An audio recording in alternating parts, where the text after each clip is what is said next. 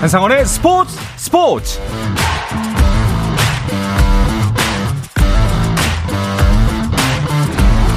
스포츠가 있는 저녁 어떠신가요? 아나운서 한상원입니다. 오늘 하루 이슈들을 살펴보는 스포츠 타임라인으로 출발합니다.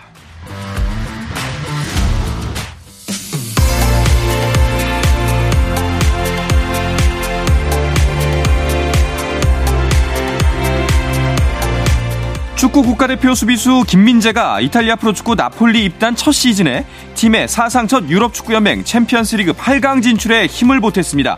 이 소식은 잠시 후에 자세하게 전해드립니다. 20세 이하 축구대표팀이 우즈베키스탄에 패하며 아시안컵 결승 진출이 좌절됐습니다. 김은중 감독이 이끄는 20세 이하 대표팀은 홈팀 우즈베키스탄과의 아시안컵 준결승전에서 연장전까지 0대 0으로 승부를 가리지 못한 뒤 승부차기에 돌입했지만 1대 3으로 패했습니다.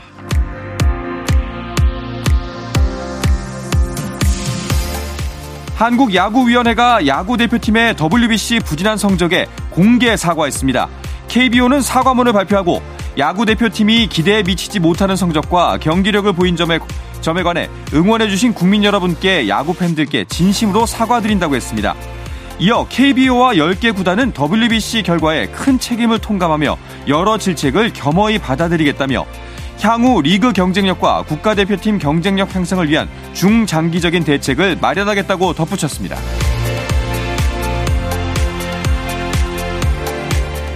월드 베이스볼 클래식에서 C조의 멕시코가 캐나다를 10대 3으로 이기고 3승 1패가 돼 14년 만에 WBC 8강 진출에 성공했습니다.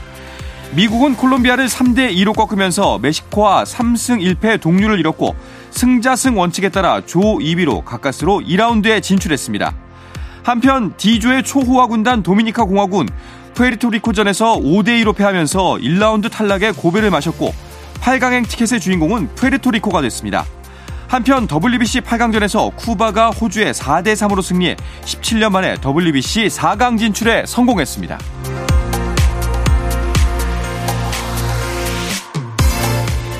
한국 프로축구연맹이 출범 40주년을 맞이해 신설한 K리그 명예전당 첫 헌액자로 최순호 수원FC 단장과 홍명보 울산현대 감독, 신태용 인도네시아 대표팀 감독, 이동국 대한축구협회 부회장이 이름을 올렸습니다.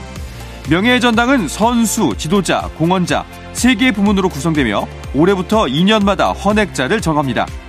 올해 지도자와 공헌자 부문에는 각각 김정남 감독과 고 박태준 포스코 명예회장이 선정됐습니다.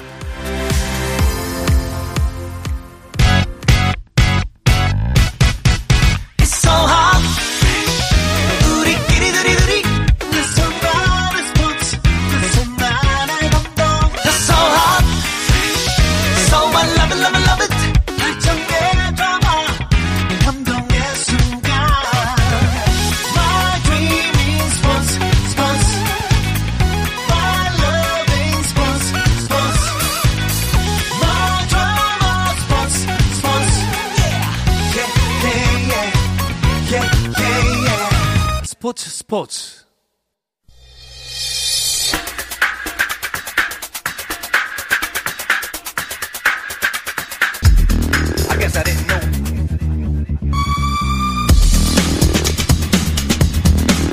영국과 한국으로 가는 이원 축구 방송 이건 김정용의 해축 통신 시작합니다. 먼저 fut볼리스트의 김정용 기자와 인사 나누겠습니다. 어서 오십시오. 안녕하세요. 김정용입니다. 반갑습니다. 영국에 있는 이건 기자도 연결합니다. 이건 기자 안녕하세요. 네, 안녕하세요. 이건입니다. 네. 이건 기자. 손흥민 선수 관련해서 골 소식도 있고 오늘 전해주실 거 참 많으시죠? 네, 그렇습니다. 아, 손흥민 선수 관련해서 일단 골 소식을 전해드리는 게 정말 가장 큰 기쁨인 것 같은데 네. 드디어 또 손흥민 선수가 골을 넣었습니다. 어, 12일에 노팅엄 포레스트와의 프리미어리그 27라운드 홈 경기에서 손흥민 선수가 선발 출전을 했는데요. 후반 17분에 히샬리송 선수의 크로스를 받아서 어, 수비수를 제치고 골로 연결을 했습니다. 올 시즌에 시즌 통틀어서 10호 골 그리고 프리미어리그 올 시즌 프리미어리그 6호 골입니다. 여기에 손흥민 선수 개인 통산 프리미어리그 99호 골을 기록을 했고요. 팀은 3대 1로 승리를 했습니다. 이 골 소식뿐만이 아니라 어, 손흥민 선수 지난번에 그 작년에 그 레스터 시티와의 홈 경기에서 해트트릭을 했었는데 이때 넣었던 그 환상적인 가마차기 골이 최근에 이 런던에서 열린 런던 풋볼 어워즈라고 런던에 있는 팀을 대상으로 하는 그 시상식인데 여기에서 올해의 골로 선정되는 어. 그런 경사까지 누렸습니다. 그렇습니다. 아니 진짜 뭐 손흥민 선수가 골을 넣은 것도 기쁘지만 사실 경기 내용 면에서 그 손흥민 선수가 살아나고 있다 이런 모습이 보여서 더 기분이 좋았잖아요. 네 그렇습니다. 그 손흥민 선수의 경기 중 나타난 실제 어, 세부 지표를 네. 바탕으로 이제 AI 평점을 산출할 수가 있는데 8.3점, 음. 10점 만점 8.3점 굉장히 높은 점수가 나왔어요. 뭐 해당 평점을 이제 산출한 후스코어드닷컴이라는 서비스에서 해리케인에 이은 팀 내 2위였고요. 그리고 이제 현지 매체 풋볼 런던에서도 경기 시작부터 굉장히 활발했고 패스를 잘했고 시알리송의 크로스를 침착하게 마무리해주면서 예전의 위협적인 모습을 보여줬다. 경기력을 좀 되찾았다라는 어. 평가, 긍정적인 평가를 했습니다. 그렇습니다. 뭐 현지에서 다른 언론들의 평가도 마찬가지겠죠, 이건 기자? 네, 그렇습니다. 뭐 다른 언론들도 대부분 손흥민 선수에 대해서 좋은 평점들 7점, 8점 뭐 이런 식의 좋은 평점들을 계속 부여를 했고요.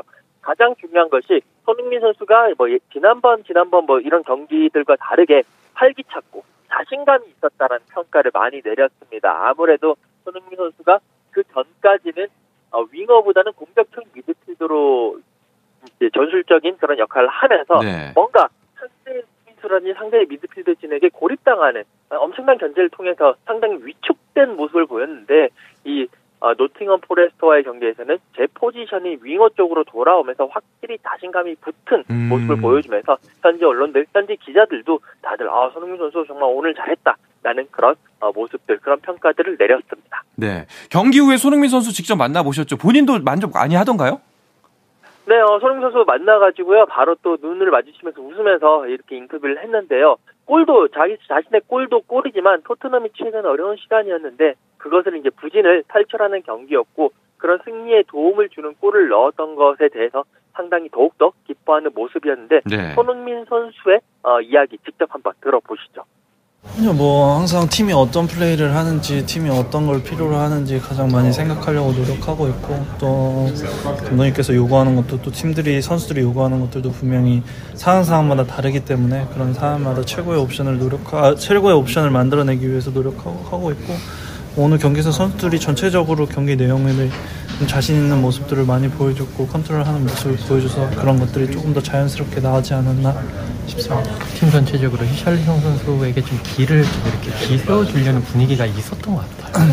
아니 뭐, 뭐 그런 것보다 뭐 이제 사실은 뭐 답답하죠. 뭐 사실 선수 입장에서 경기에 뛰고 싶은 마음 분명히 충분히 이해하고 선수들도 뭐 충분히 그런 부분들을 이해하지만 뭐 어떻게 보면 또 경기장에서 또 오늘 어, 좋은 답변을 보여줬다고 생각을 해요. 뭐 그러면서 또 끊임없이 노력하고 끊임없이 부딪혀주고 또 선수를 위해서 희생하는 모습을 보여주면 또 충분히 좋은 경기를 했다고 생각하고 뭐 그거는 선수들의 도움도 분명히 도움이겠지만 또 미치 선수가 잘 준비했기 때문에 그런 좋은 결과를 얻어낼 수 있지 않았나 싶어요. 네. 아, 정말 기분 좋은 소식이었습니다. 또, 어, 토트넘이 아까 뭐 말씀하셨지만, 현재 좋지 않은 상황이잖아요. 쉽지 않은 상황이었는데 오랜만에 완승이어서 더 기분이 좋았던 것 같아요. 네, 그렇습니다. 어, 손흥민 선수의 프리미어리그 99호 골이 나왔고요. 해리 케인의 멀티골이 나왔습니다. 그러니까 원래 손흥민 케인에 대한 의존도가 너무 높다는 음. 것이 한때는 문제점처럼 이야기됐지만 지금처럼 예전만 못한 상황에서는 원래 잘하던 것부터 되찾는 게 급선무기 네. 때문에 토트넘이 이런 득점 루트 또 이런 경기 내용으로 3대1 승리를 거둔 것은 상당히 좋은 결과라고 할 수 있겠고 그를 통해서 3위 맨체스터 유나이티드와 승점 차도 줄일 수 있었습니다. 네. 뭐 이런 전술 변화, 손흥민을 다시 윙어로 쓰는 변화가 뭐 더 토트넘의 경기력이 살아나는 결과가 됐는데 이게 좀 맞는 판단이라고 생각하세요? 네. 음, 일단 큰 폭의 변화는 아닙니다. 그러니까 네. 전술 변화가 크다고 말하려면 축구에서는 보통 포메이션을 바꾸는데 콘테 감독도 여전히 3-4-3 포메이션 쓰고 있거든요. 하지만 선수 기용을 바꿈으로써 이제 그 선수들의 역할을 좀 조정을 했고요. 왼쪽 윙백이 어, 그동안 손흥민 선수랑 좀 충돌하는 면이 있었던 네. 어, 페리시치 선수 대신에 어, 최근에 3백의 일원으로 뛰고 있었던 벤데이비스를 윙백으로 썼어요. 음. 그러니까 윙백의 역할이 좀 줄어드니까 오히려 손흥민이 쓸 수 있는 공간이 늘어나는 거죠. 어. 예, 윙백한테 좀 짓눌려 있는 듯한 느낌을 줬던 그동안의 경기와 달리요. 그리고 오른쪽 윙백에 포로, 오른쪽 윙어에 히샬리송을 배치한 것도 그렇고 어, 이번 조합은 좌우 측면에서 모두 조화가 좀 이뤄지는 네. 긍정적인 효과가 났습니다. 이번 전술적 변화에 대해서 현지의 평가는 어떤가요? 어, 현지에서는 사실 어, 손흥민 선수를 살리기 위해서 벤, 벤 데이비스 선수를 투입을 했다 라는 쪽에 많은 큰 관심을 기울이고 있습니다. 그러니까 네. 이제 토트넘이 어, 어떻게 보면 많은 것을 보여주기 위해서 페리시치 선수를 왼쪽 윙백으로 놓고 그리고 그 뒤에 3백 중에 한쪽 왼쪽 라인에 벤 데이비스를 넣으면서 왼쪽 라인의 큰 공격력을 크게 강화하기 위해서 그런 모습을 많이 보여줬는데 이것이 어, 중 여러 가지 과유불급이라고 하죠. 여러 가지가 많이 들어가면서 어, 시너지 효과도 나고 좋은 효과가 나기보다는 너무 많은 공격적인 어, 그런 모습이 보여졌기 때문에 서로 서로 충돌하면서 더 안 좋은 효과가 났는데 그걸 다 내려놓고 그냥 기본으로 돌아가서 어, 페리시치 선수 빼고 그리고 벤 데이비스 선수를 넣으면서 벤 데이비스 선수가 이 중용의 미, 그러니까 중도의 미를 보여주는 어, 나갈 때 나가고 안 나갈 때 안 나가는 무작정 올라가서 공격을 하는 것이 아니라 어, 경기 흐름에 맞 이제 맞게 공수를 조율하는 모습을 보여주면서 거기 거기에서부터 토트넘의 공격이 풀리기 시작했다. 그래서 손흥민 선수도 더욱 더 빛나게 됐다라는 음. 그런 중용의 미를 어, 상당히 높게 평가하는 어, 그런 모습들 그런 이야기들이 나오고 있습니다. 네. 자, 이렇게 돼서 어, 토트넘하고 3위 맨유와의 승점이 2점 차밖에 안 납니다. 다음 경기 결과에 따라서 바뀔 수도 있죠? 네, 그렇긴 합니다. 이제 맨체스터 유나이티드가 좀 주춤한데요. 네. 한 2주 전에는 연승 가도였기 때문에 아, 조금만 더 잘하면 선두 추격을 할 수 있는 거 아니냐 이런 약간 음. 호들갑스러운 대한 호평이 있었지만 그리고 나서 최근에 1무 1패고 그 중에 패배는 뭐 0대 7로 네. 대패란 경기였기 때문에 메뉴가 많이 꺾였습니다. 음. 다만 이제 메뉴가 토트넘보다 한 경기 덜 했어요. 음. 그래서 승점 차 이상의 차이가 있다고 볼 수 있고 오히려 어, 토트넘보다 아래에 있는 5위 뉴캐슬, 6위 리버풀도 토트넘보다 경기를 덜 했습니다. 어. 그래서 지금 토트넘은 본인들이 잘하면 3위를 추격할 수도 있지만 한 번, 두 번만 미끄러지면 6위까지 떨어질 수도 있는 그러니까 본인들이 운명을 자신들의 두 발로 개척해야 되는 그런 상황이 있어요. 그렇네요. 다음 경기가 이제 사우스햄프턴인데 어, 잘해야겠네요. 네, 중요한 그렇습니다. 경기일 것 같습니다. 자, 그리고 또 한 가지 기쁜 소식이 있는데요. 이건 기자, 황희찬 선수 골도 보셨나요? 네, 그렇습니다. 어, 손흥민 선수의 골에 이어서 그 다음날 열린 경기였죠. 뉴캐슬과 울버햄튼의 경기 현장에서 취재를 했는데요. 황희찬 선수, 어, 지난달 그 리버풀과의 홈 경기에서 햄스트링 근육을 다친 이후에 재활을 했고요. 한 달 정도, 한 달 한 열흘 만에 다 출전을 했습니다. 이 뉴캐슬 원정 경기 후반 26분에 들어가서 투입된 지 57초 만에 어, 팀의 동점골을 기록하는 기염을 토했습니다. 어, 황희찬 선수 리그 1호 골을 넣었고요. 다만 이제 울버햄튼은 아쉽게도 1대 2로 패배를 했는데요. 음. 경기 후에 황희찬 선수 만났습니다. 골까지 넣은 어, 그런 복귀전 소감 함께 들어보도록 하시겠습니다. 네, 일단 어, 원정 경기가 어, 아무래도 엄청 힘들다는 걸 알고 또 어쨌든 분위기가 이렇게 어, 상대 팀들의 응원 뭐 그런 것들이 진짜 어, 엄청 났을 정도로 되게 힘든 그런 분위기 속에 힘든 상황이었었는데 어, 그럼에도 불구하고 제 팀이 어, 쉽게 골 내주지 않고 잘 버텼던 거에 있어서 어, 버티다가 어쨌든 동점을 원정 와서 동점을 만들었는데 또 아쉽게 실점하고 그 결과를 가져오지 못한 건 좀 아쉬운 것 같아요. 아, 또 이게 부상에서 복귀하는 경기에서 바로 골을 넣었기 때문에 더 기쁜 것 같습니다. 자, 거기에 더해서 황희찬 선수의 골이 나온 날 이강인 선수도 골을 넣었잖아요. 네, 그렇습니다. 소속팀 마요르카가 레알 소시다드와 이제 무승부를 거둔 경기인데 이강인 선수의 리그 3호 골이 나왔어요. 음. 그 시즌 초반에는 골과 도움 모두 굉장히 많이 나오면서 네. 뭐그 짧은 기간 동안에는 전 세계에서 제일 도움을 많이 한 선수 이런 기록도 있었는데 뭐 그 팀 약팀이다 보니까 그렇게 많은 공격 포인트 기회는 찾아오지 않고 이제 경기력만 좋았거든요. 네. 무려 5개월 만에 득점이고요. 득점 상황도 굉장히 고무적인 게 압박으로 공을 따낸 다음에 상대 골키퍼를 제치고 오른발 슛을 넣었는데 전방 압박, 즉 수비 가담, 그리고 오른발 이 두 가지는 황희찬 선수에게 그동안 약간 아쉽다고 말해왔던 부분들이거든요. 약점을 극복했다는 것이 어. 그 부쩍 성장했다는 것이 골 장면에 들어 있어서 더욱더 좀 기분 좋은 골이었습니다. 그렇대요. 자, 클린스만 감독 이제 우리 대표팀 맡으면서 이제 이 선수, 이 세 선수를 데리고 평가전 치를 텐데 기분 좋았을 것 같아요. 네, 그렇습니다. 첫 명단에 발표는 다 들어 있죠. 네. 어, 16일 오늘 어, 클린스만 감독만 국내에 거주하고 코치진은 이제 외국인 코치진 해외에 거주한다고 이제 발표가 났는데 외국인 코치진이 오늘 입국하는 음. 일정에 쓰게 들어왔을 거고요. 그다음에 20일에 선수단을 소집합니다. 이제 본인의 데뷔전인 콜롬비아 우루과이 연전에 최상의 컨디션의 공격진을 가동할 수 있게 됐습니다. 그렇습니다. 자, 그리고 거기에 더해서 우리 대표팀에 김민재 선수가 있습니다. 저희가 단신에서도 짧게 말씀드렸었는데 김민재 선수가 유럽 축구 연맹 챔피언스 리그 8강에서 뛰는 모습을 볼 수가 있겠네요.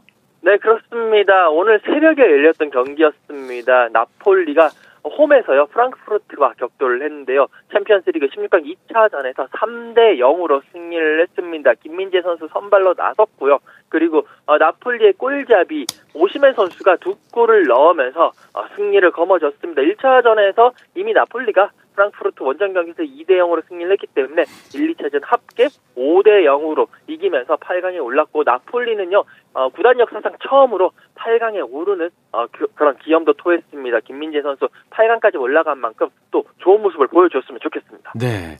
와 나폴리 이러다가 뭐 8강이 아니라 진짜 일내는 거 아닌가요? 네, 어, 사상 처음, 네. 팀 역사상 처음입니다. 이 팀은 그 마라도나가 뛰던 시절에 웨파컵, 그러니까 현재 유로파리그죠. 챔피언스리그보다는 격이 좀 낮은 대회에서 우승한 적이 있지만 음. 챔피언스리그는 그동안 16강밖에 못 갔거든요. 네. 그래서 이번이 사상 최고 성적이고 뭐 충분히 뭐 8강 넘어서 뭐 4강 결승까지 노릴 수 있는 그런 경기력이고요. 이 점을 유럽에서도 다들 인정하고 있습니다. 네. 요즘 과르디올라 맨체스터 시티 감독이 유럽에서 가장 경기력이 좋은 팀으로 이제 아스널과 더불어서 나폴리를 꼽기도 했고 음... 또 오늘 새벽에 상대했던 프랑크푸르트의 글라스너 감독도 내가 이제 상대해본 팀 중에서 바이에른 뮌헨과 비슷한 클래스다 어. 이런 칭찬을 했거든요. 바이에른 뮌헨과 비슷한 클래스라는 거는 거의 최강이라는 얘기라서 네, 기분 좋은 칭찬이죠. 그렇습니다. 뭐 강팀 많지만 사실 흐름이라는 것도 중요하기 때문에 아, 그럼요. 나폴리의 이 흐름 진짜 무서운 것 같습니다. 자, 나폴리가 합류하는 챔피언스리그 8강은 오늘로 모두 결정이 됐는데요. 이야기는 잠시 쉬었다가 와서 계속해서 나누겠습니다.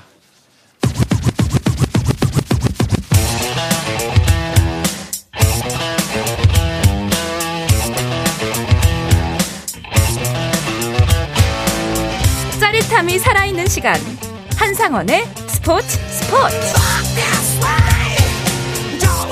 영국과 한국을 넘나드는 이원 축구 방송 이건 김정용의 해축 통신 듣고 계십니다. 풋볼리스트의 김정용 기자, 영국의 이건 축구 전문 기자와 함께하고 있습니다. 자, 뭐 프리미어리그 얘기를 좀 더 해보자면은 요즘 이 선수가 살짝 잠잠했던 것 같거든요. 근데 이럴 수가 있나요? 혼란이 지금 정말 큰 사고를 쳤죠. 네, 그렇습니다. 영국에서 지금 가장 핫한 선수 역시 맨체스터 시티에서 뛰고 있는 엘링 홀란 선수입니다. 15일 어, 새벽에 어, 영국 맨체스터 에티하드 스타디움에서 열린 맨시티와 라이프치히의 챔피언스리그 16강 2차전에서 정말 대단한 경기력을 보여줬는데요. 홀란 선수, 엘링 홀란 선수가 혼자 다섯 골을 집어 넣었습니다. 특히 이제 전반에만 세 골을 넣으면서 전반 해트트릭 또다시 전반 해트트릭을 기록을 하면서 어, 좋은 모습 보여줬는데 맨시티가 7대 0으로 승리를 했고요. 홀란 선수는 다섯 골 넣었는데 펩 과르디올라 감독이 후반 18분에 어, 이 정도면 됐어, 그 정도면 충분해. 그러면서 홀란 선수를 불러들였습니다. 그러니까 63분만 뛰고 다섯 골을 넣는 그런 대단한 모습. 어, 홀란 선수는 이제 경기 후에 아, 왜 나 63분만 뛰게 하는지 모르겠다. 더블 어. 그러니까 6골까지 넣고 싶었다라고 했는데 약간 좀 볼멘 소리를 하기도 했습니다. 그만큼 어, 혼란에 대한 엄청난 관심이 나오고 그 다음 뭐 신문이라든지 어, 뉴스라든지 이곳에서 혼란 선수는 몬스터 그 자체다, 괴물 그 자체다. 그러면서 혼란을 집중 조명하는 그런 모습이었습니다. 아니 63분에 다섯 골이면 거의 뭐 한 12분에 한 골씩 넣은 거잖아요. 어, 그렇죠. 네. 뭐 상대 팀을 뭐 거의 자비 없이 학대했다. 네. 라고도 볼수 있을 정도의 스코어인데요. 네, 그렇습니다. 이 경기를 통해서 맨체스터 시티에서 이번 시즌 39골에 도달을 했어요. 아직 시즌이 한창이지 뭐 끝날 때가 아닌데 굉장히 많이 넣었고요. 구단 역사상 한 시즌 최다골 기록을 경신했습니다. 네. 기존 기록이 1929년에 세워졌다고 하니까 거의 100년 만이고요. 그렇네요. 네. 그리고 챔피언스 역사상 한 경기 다섯 골이 이제 최다골 타이 기록입니다. 기존에 뭐 리오넬 메시와 루이스 아드리아누도 다섯 골씩 넣은 바가 있고요. 음. 한 가지 더 말씀드리자면 이제 잉글랜드의 레전드 공격수 웨인 루니라는 선수가 있잖아요. 이 선수가 평생 챔피언스리그에서 넣은 골보다 홀란이 지금 더 많이 넣습니다. 홀란이 23살인데요. 네. 네. 자, 이렇게 대승을 거두면서 맨시티가 이번 시즌에도 챔피언스리그 8강으로 가게 됐습니다. 이건 기자 그렇죠? 네, 그렇습니다. 맨시티 6시즌 연속 챔피언스 리그 8강에 진출을 했습니다. 이제 홀란을 앞세워 가지고 어, 우승에 대한 어, 그런 열망을 풀기 위해서 다시 한 번 더 한 발 더 전진을 했는데 맨시티가 아직까지 챔피언스 리그 그러니까 6시즌 연속 8강에는 올랐습니다만 챔피언스 리그에서 우승을 한 적이 음. 없습니다. 가장 근접했던 것이 2020-2021년 시즌 그때 이제 결승까지 올라갔습니다만 첼시에게 한 골을 허용을 하면서 0대1로 지면서 준우승에 그쳐서 좀 아쉬움을 남았는데요. 이번에는 과연 이 홀란 선수를 앞세워서 우승의 한을 풀 수 있을지 가르디올라 감독도 이번에야말로 챔피언스 리그 우승을 하지 않으면 안 된다 라는 그런 엄청난 결연한 의지를 보여줬기 때문에 맨시티의 행보에 계속 집중을 할 수밖에 없습니다. 그렇군요. 자, 반면에 리버풀이 오늘 8강에 도전을 했는데 아쉽게 됐네요. 네, 리버풀은 오늘 레알 마드리드의 0대 1로 패배를 했고요. 음. 사실 오늘 경기를 하기 전부터 굉장히 어려웠던 게 지난 1차전에서 2대 5로 졌기 때문에 네. 뭐 역전해서 진출하는 건 굉장히 어려운 그런 상황에 이미 있었습니다. 1차전 대패가 정말 뼈아팠고요.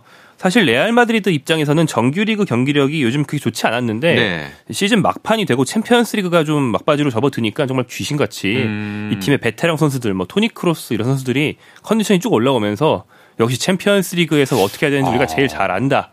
우리가 챔피언스리그 전문가다 이런 모습 보여주고 있습니다. 그런 게 있나 봐요, 진짜. 네, 뭐 할 줄 아는 네. 뭐 어떤 대회를 어떻게 운영해야 하는지 아는 사람들이죠. 네. 자, 어제는 16강 2차전 한 경기 더 있었잖아요. 네, 그렇습니다. 어, AC 밀란이 이미 어, 8강에 선착을 하는 상황에서 네. 어, 그 라이벌인 인테르 밀란이 포르투와 0대0 무승부를 거두고요. 음. 1차전 승리를 기반으로 이제 8강에 진출했습니다. 이러면서 인테르 밀란과 AC 밀란, 이탈리아 밀라노의 두 구단이 동반 진출을 했고요. 그리고 이제 나폴리까지 올라가면서 이탈리아 세리에 A 티, 세리에 A 팀이 세 팀이나 올라가는 요즘 어. 보기 드문 그런 시즌이 됐습니다. 그렇군요. 자, 그런데 이제 그 8강에서 이제 진출 팀들을 쭉 한번 살펴보고요. 8강에서 이게 좀 미리 안 만났으면 좋겠다. 미리 보는 결승전 이런 거 좀 없었으면 좋겠잖아요, 사실. 정말 운명의 라이벌들이 미리 만났으면 좋겠는데, 이건 기자는 어떤 대결, 그 출전 팀들 중에서 어떤 대결이 가장 늦게 이루어졌으면 좋겠나요?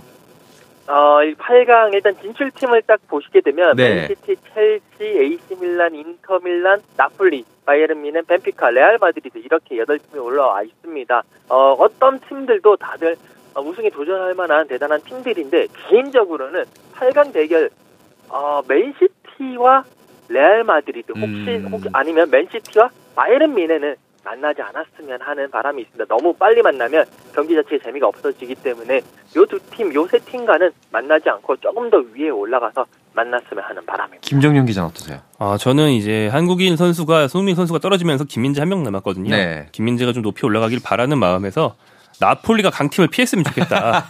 그래서 미넨, 레알 다 피하고, 네, 네 그 맨시티도 피하고. 제일 만만한 게 AC 밀란입니다. 네. 현재로서는. 네. 그래서 아, AC 밀란 그쵸? AC 네. 밀란은 네. 리그에서 만나서 두 번 다 잡았거든요. 네. 그 대진이 또 벌어졌으면 좋겠다 이런 바람이 있습니다. 그러면은 또 한 가지 궁금한 게 두 분이 생각하시기에 이제 객관적으로 우승팀, 뭐 우리의 희망은 하나지만, 네 어디가 우승할 것 같으세요? 아, 근데 저는 객관적으로 봐도 네. 나폴리가 어 그래요? 다른 강팀들과 비슷한 수준까지는 충분히 올라왔다. 어... 공동 1위라고 해도 상관이 없을 정도로 올라왔다 생각해서 뭐 팬심 좀 담아서 네. 나폴리로 가겠습니다. 이건 기자는요? 저는 객관적으로 생각해서 이번에는 맨시티라고 생각을 합니다. 음... 일단 뭐 홀란 선수가 너무 경기력이 좋은 데다가 최근 약간 폼이 조금 떨어진 듯 했던 케빈 더브라이너 선수도 이제 다시 올라오고 있습니다. 그렇기 때문에 객관적인 전력에서 어, 맨시티가 나폴리도 좋은 팀이긴 하지만 나폴리보다는 앞서는 게 사실인 것 같고요. 여기 음. 이제 아, 펩 가르디올라 감독이 조금 생각만 덜한 멤버. 이제 문제가 맨시티의 문제가 가르디올라 감독이 중요한 경기에서 꼭 생각과 생각을 거둔, 그러니까 장고 끝에 악수를 둔다고 생각을 너무 많이 해서 뭔가 이상한 전술을 들고 나서 지는 경우가 많거든요. 그, 러지 않고 이번에는 가르디올라 감독이 선수들을 믿고 그냥 하던 대로 하면 우승을 할수 있지 않을까라고 어허. 생각을 합니다. 알겠습니다. 이렇게 되면은 김정현 기자가 이제 비객관적인 게 되는데 아닙니다. 저는 네, 뭐 괜찮습니다. 생각합니다. 네, 애국자이기 때문에 괜찮습니다. 자, 그리고 어, 또 한 가지 축구계 소식을 짚어보면요. 어제 축, 국제축구연맹 피파가 중대한 발표를 하나 했죠. 네, 어, 클럽 월드컵과 이제 국가대표팀들이 갖는 월드컵의 진행 방식에 대해서 발표를 했는데 아무래도 우리의 관심이 더 많이 가는 거는 차기 월드컵 방식이죠. 그렇죠. 어, 4년 뒤에 열릴 이제 3년 뒤가 되겠네요. 차기 월드컵이 2026 북중미 월드컵, 북중미 3개국 공동 개최 월드컵인데 이 대회부터는 참가국이 현행 32개에서 48개로 늘어납니다.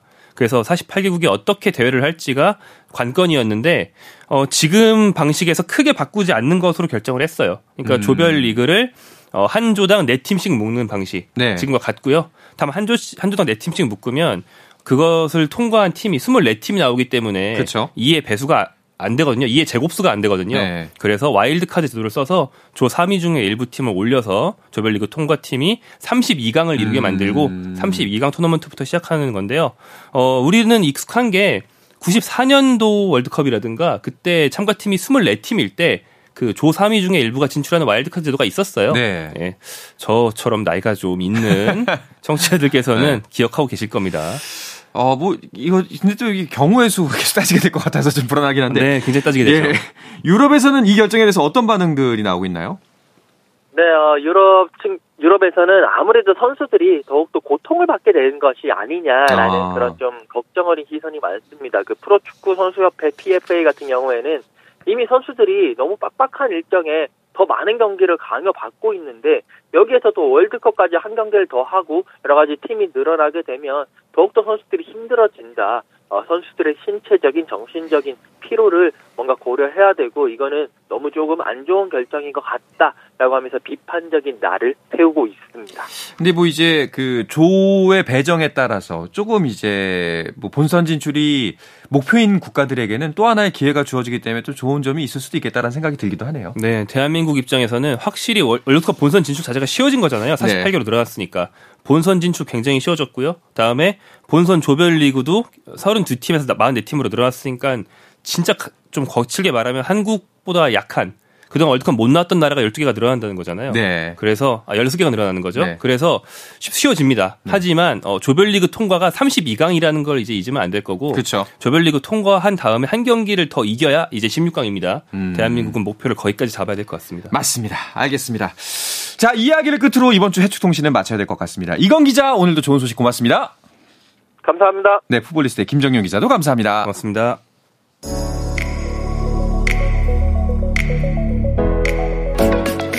자, 내일도 저녁 8시 30분에 뵙겠습니다. 한상원의 스포츠 스포츠!